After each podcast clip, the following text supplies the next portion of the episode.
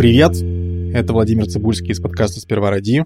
Это наш специальный другой подкаст, который называется «Сперва ради книжки», где мы читаем разные книжки. У этого эпизода есть партнер. Это образовательная платформа «Нитология». В «Нитологии» есть программы для совершенно разных задач и уровней. Например, можно начать все с нуля и освоить совершенно новую профессию. А можно наоборот, углубиться в свою профессиональную сферу, освежить навыки и повысить квалификацию. У нас есть промокод «Книжки» латиницей. Он дает скидку 45% и действует до 15 сентября. Подробности в описании эпизода.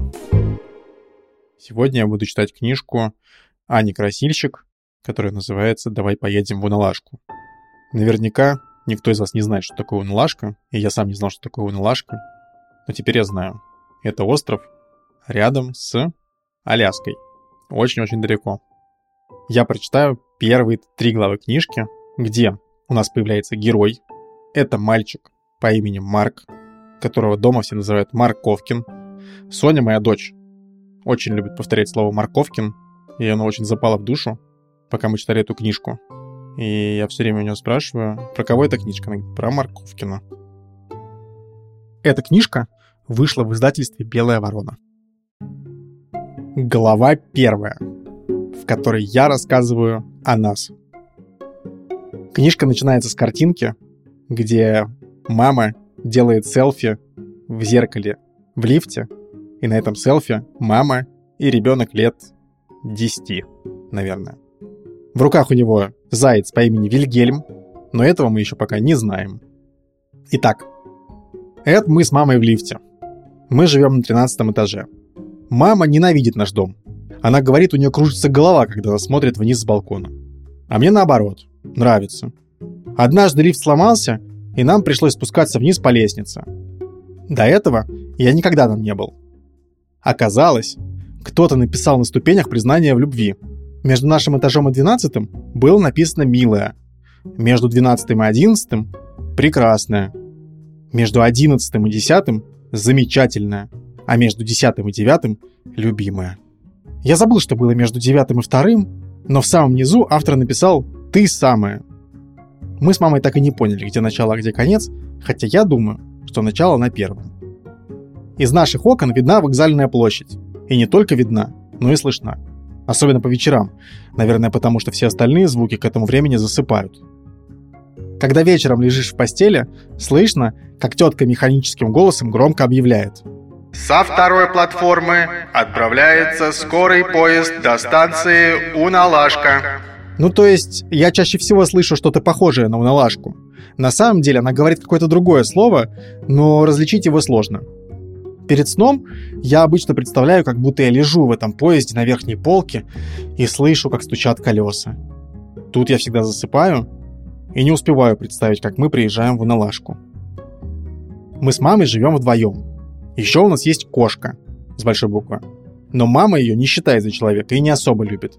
Потому что мама обычно уставшая, а кошка почти всегда кричит. «И зачем только мы ее завели?» Иногда говорит мама, пожимая плечами. Вопрос не ко мне. Если бы меня кто-то спросил, я бы завел кота. Тогда бы нас с котом было бы двое, ну и мама третья. А так я один, а их две.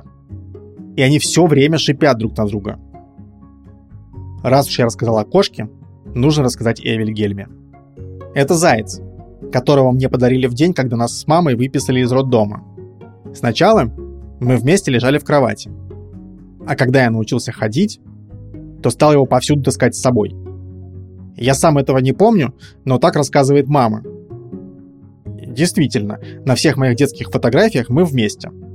Даже если не видно всего Вильгельма, всегда можно разглядеть кусок лапы, уха или кончик хвоста. Таких фотографий не меньше 100 тысяч, а может и больше. Мама очень любит фотографировать все на телефон. И сразу же вешать в свой инстаграм и отправлять бабушке.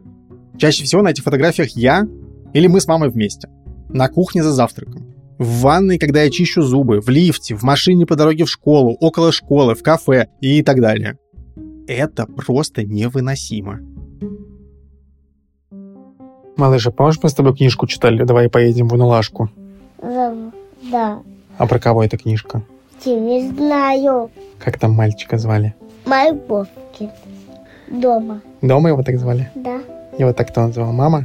Да. А еще кто? Бабушка. И еще бабушка. А чем его кормила бабушка, ты помнишь? Пирогом. Пирогом, а еще гречкой. Да.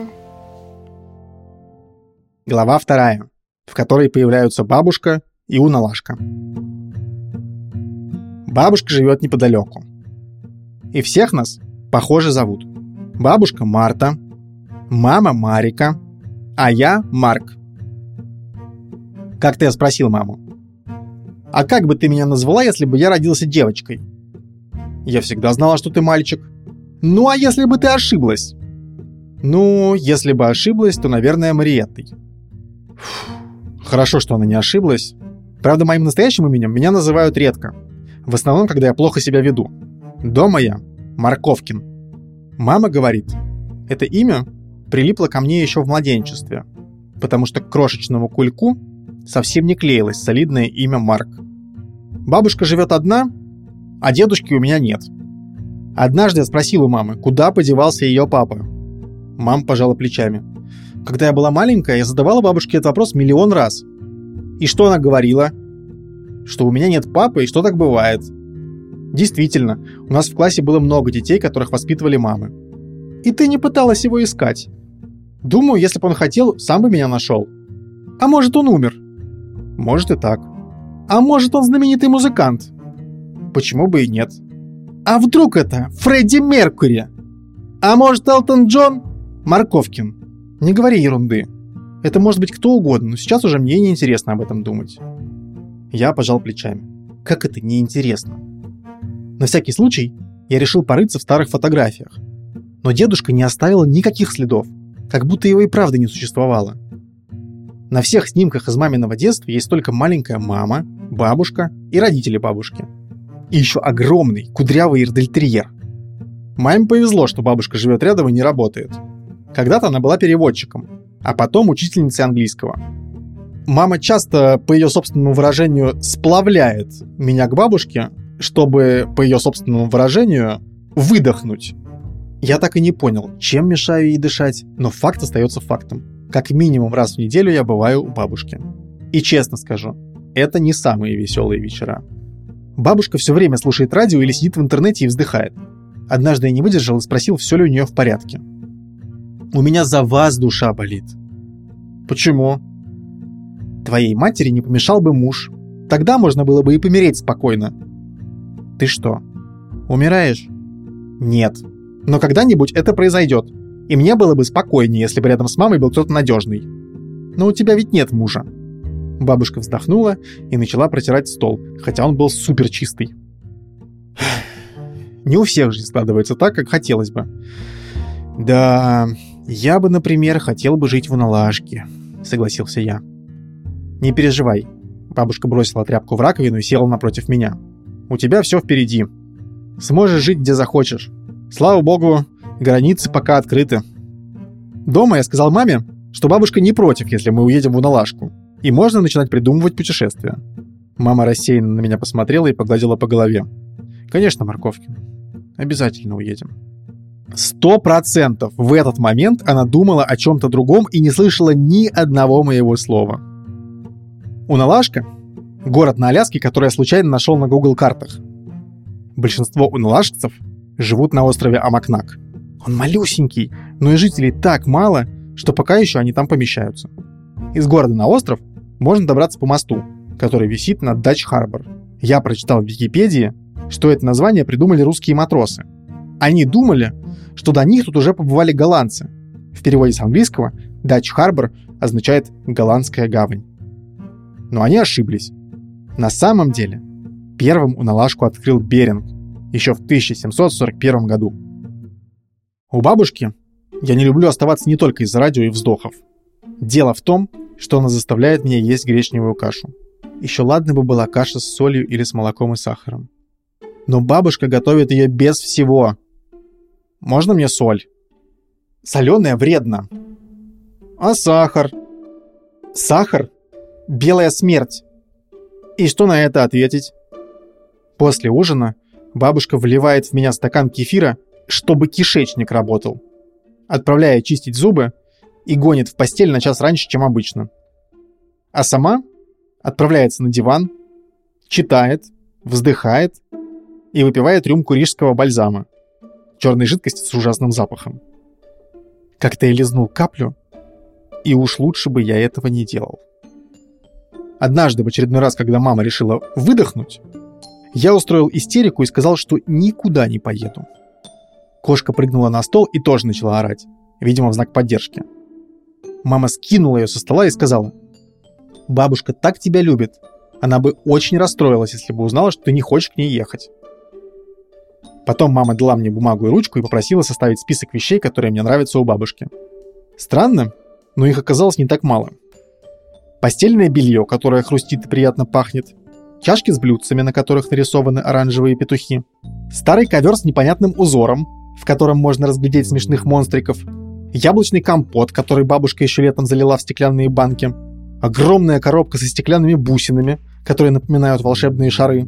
Музыкальная шкатулка, которая играет музыку из подземного перехода толстые книги на английском, которые можно часами листать. Они пахнут чем-то вкусным, и в одной из них есть карта у Налашки. Фотография, которая стоит у бабушки за стеклом книжной полки.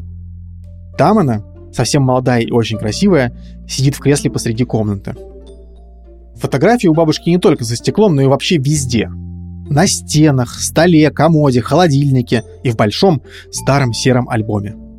Там есть совсем маленькая бабушка и совсем маленькая мама, бабушкины родители – их родители, дяди и тети, их дети и дети их детей. Если можно было бы собрать вместе всех этих людей, получилась бы огромная толпа, как на концерте Queen, который они играли, чтобы помочь африканским детям. Это был такой огромный концерт, на который собралось почти 100 тысяч зрителей. И всех этих родственников бабушка помнит по именам. Имеется в виду родственники, которые на фотографиях в этом большом сером альбоме.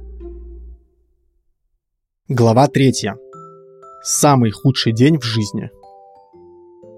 Недавно я первый раз пошел в школу. Но не в первый класс, как все дети, а сразу в третий.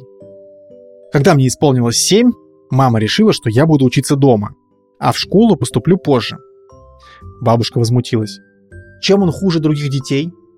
Мам, он ничем не хуже. Просто он еще не созрел. Разве плохо, если он еще немножко побудет свободным? И кто его всему научит? Читать и считать он уже умеет. А писать как-нибудь сами научим. Слава богу, мне не надо каждый день на работу ходить. И к тому же в первом классе ничего важного не происходит. Когда же, по-твоему, он созреет? Поживем, увидим. Я представил себя в маске из Инстаграма в виде яблока. Горького, твердого и незрелого. «Мама, а почему все созрели, а я нет?» «Суслик, все люди разные, не переживай, я уверена, что мы все делаем правильно». «Мама продюсер, и очень гордится тем, что у нее творческая работа, и она сама может решать, ходить ей туда или нет. А что делает продюсер? Практически все. То есть ты как э, Рой Томас Бейкер? Рой Томас Бейкер — это такой супер известный продюсер, который работал с группами Queen, Rolling Stones и моим любимым Дэвидом Боуи. Не совсем. Я продюсирую не какую-то группу, а всякие мероприятия. Типа чего? Например, мне звонят и говорят, нужно срочно организовать съемку, в которой участвует 10 человек, 3 лисы и 25 мышей. И все они должны надеть фиолетовые плащи. Например. Почему ты тогда не можешь выяснить, кто твой папа? Потому что у меня много других, более важных дел. В общем, весь первый класс я учился дома. Математикой и русским я занимался с мамой, а английским с Джеком, настоящим американцем, которого посоветовала мамина знакомая. Бабушка сказала, Странно нанимать кого-то, когда его всему могла бы научить родная бабушка.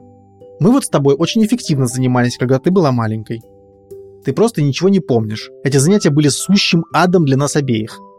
В итоге они поссорились и неделю не разговаривали. Когда мне исполнилось 8, бабушка спросила у мамы. «Ну теперь-то ты отдашь его в школу?» «Думаю, подождем еще годик». «Марика, но ведь потом ему будет гораздо сложнее», сказала бабушка и прокинула рюмку бальзама. «Мам, не волнуйся, все будет нормально». Так что весь второй год я продолжал заниматься с мамой и Джеком. Я прочитал кучу книг на русском и научился читать, писать и даже говорить на английском. И когда мы наконец пришли в школу на тестирование, оказалось, что я не только ничего не пропустил, но знаю гораздо больше, чем большинство детей в моем возрасте. Поразительно. Марк знает гораздо больше, чем большинство детей в его возрасте, похвалила мама учительница. Отличный результат для домашнего обучения. Я тут ни при чем, пожала плечами мама. Просто ему интересно. Думаю, мама решила не отдавать меня в школу из-за детского сада. Я пошел туда, когда мне исполнилось 4. Первые несколько дней все было неплохо, и мама мной страшно гордилась. Она говорила бабушке, он все-таки очень социальный ребенок. Ему нравится общаться с другими детьми, быть в центре внимания. Но где-то через неделю мне надоело туда ходить. Мама рассказывает, что когда она собралась уйти, я вцепился в ее ногу и начал орать как резанный. Мама нервничала и пыталась меня успокоить, но чем больше она пыталась, тем сильнее я рыдал. Тогда мама стала ходить в детский сад вместе со мной. Несколько раз она пыталась улизнуть, но я внимательно следил за ней и ловил в дверях. Маму тоже хватило ненадолго. И через несколько дней она сказала бабушке. Он все-таки очень домашний ребенок. Думаю, ему не нужна никакая социализация. Не стоит его лишний раз травмировать. Не знаю, что ответила бабушка, но больше мы в детский сад не ходили. Ни я, ни мама. В общем, э, накануне моего первого-третьего класса я никак не мог заснуть, представляя, как это будет. Утром я взял Вильгельма и залез к маме в постель. «Который час?» — промычала она из-под одеяла. «Уже семь». «У нас есть еще полчаса, давай просто тихо полежим». Это я так говорю, Соня. Мысли вертелись в голове с такой скоростью, что просто тихо лежать было трудно. Я вспомнил удивительный факт, который нашел в одной старой энциклопедии у бабушки и решил поделиться им с мамой. «А знаешь, какой длины твой кишечник?» «Нет, и совершенно не хочу», — застонала она и повернулась ко мне спиной. «Восемь метров! Представляешь?» Молчание. Его можно было бы протянуть из твоей комнаты через коридор и даже до середины моей комнаты. Тут она все-таки проснулась и пошла на кухню варить кофе. Говорю же, удивительный факт. За завтраком я сказал. Сегодня самый счастливый день в моей жизни. Надеюсь, что так, ответила мама. Можно я возьму с собой Вильгельма? Я бы не стала, вдруг он там потеряется. С чего бы ему теряться? Я могу везде ходить с ним за руку. Думаю, ты быстро с кем-нибудь подружишься, и тебе будет с кем ходить за руку. Но ведь в детском саду я ни с кем не подружился. В школе все будет иначе. За завтраком я все время подпрыгивал, вертелся и от волнения даже начал жевать новую белую футболку. И она стала вся мокрая. Мама велела мне переодеться, несколько раз фотографировала меня, а потом сказала, что я просто красавчик. Кошка громко мяукнула. Наверное, в знак согласия. Когда мы сели в лифт, Оказалось, что там уже едет дядька с огромным животом, издающим смешные звуки. Живот как будто говорил со мной, и я захихикал, а мама сделала большие глаза и отвернулась. Кажется, ей тоже было смешно. Я не помню, как представлял себе школу, но когда мы приехали, оказалось, что во дворе собралась огромная куча людей. Хоть меньше, чем на концерте в помощь африканским детям. Из толпы торчали таблички с номерами и буквами классов. Мама крепко взяла меня за руку и начала пробираться вглубь. Чем дальше мы пробирались, тем меньше мне хотелось идти в школу. Назад пути нет. Я прекрасно понимал это, но все-таки крикнул. «Мам, давай не пойдем». «Я ничего не слышу!» «Я не хочу!» «Мы уже пришли!» Я так и не понял, действительно ли она не слышала, что я кричал, или просто испугалась, что получится как с детским садом. Я до старости останусь дома. «Не волнуйся, все будет хорошо», — сказала она и чмокнула меня в макушку а потом отпустила мою руку и исчезла в толпе других родителей, которые только и делали, что выкрикивали имена своих детей и фотографировали их на телефоны. В тот день я так волновался, что не запомнил никого из своих одноклассников. Как будто все, что происходило, покрылось туманом. В какой-то момент включилась музыка, и все пошли в школу. Внутри сильно пахло сырниками, кашей и еще чем-то непонятным. Потом нас посадили за парты, и начался урок. Кажется, в этот момент я понял, что это не самый лучший день в моей жизни, а самый плохой. Потому что с этого момента все дни стали одинаковыми. Но кое-что хорошее все-таки было. После уроков меня забрал папа, и мы пошли в Макдональдс. То, что мы прочитали, это самое начало книжки. Здесь даже еще нет завязки. Завязка там начинается, когда Марк находит след своего дедушки. Он случайно находит фотографию бабушки, на которой виден странный необычный объектив фотоаппарата. И он начинает расследование.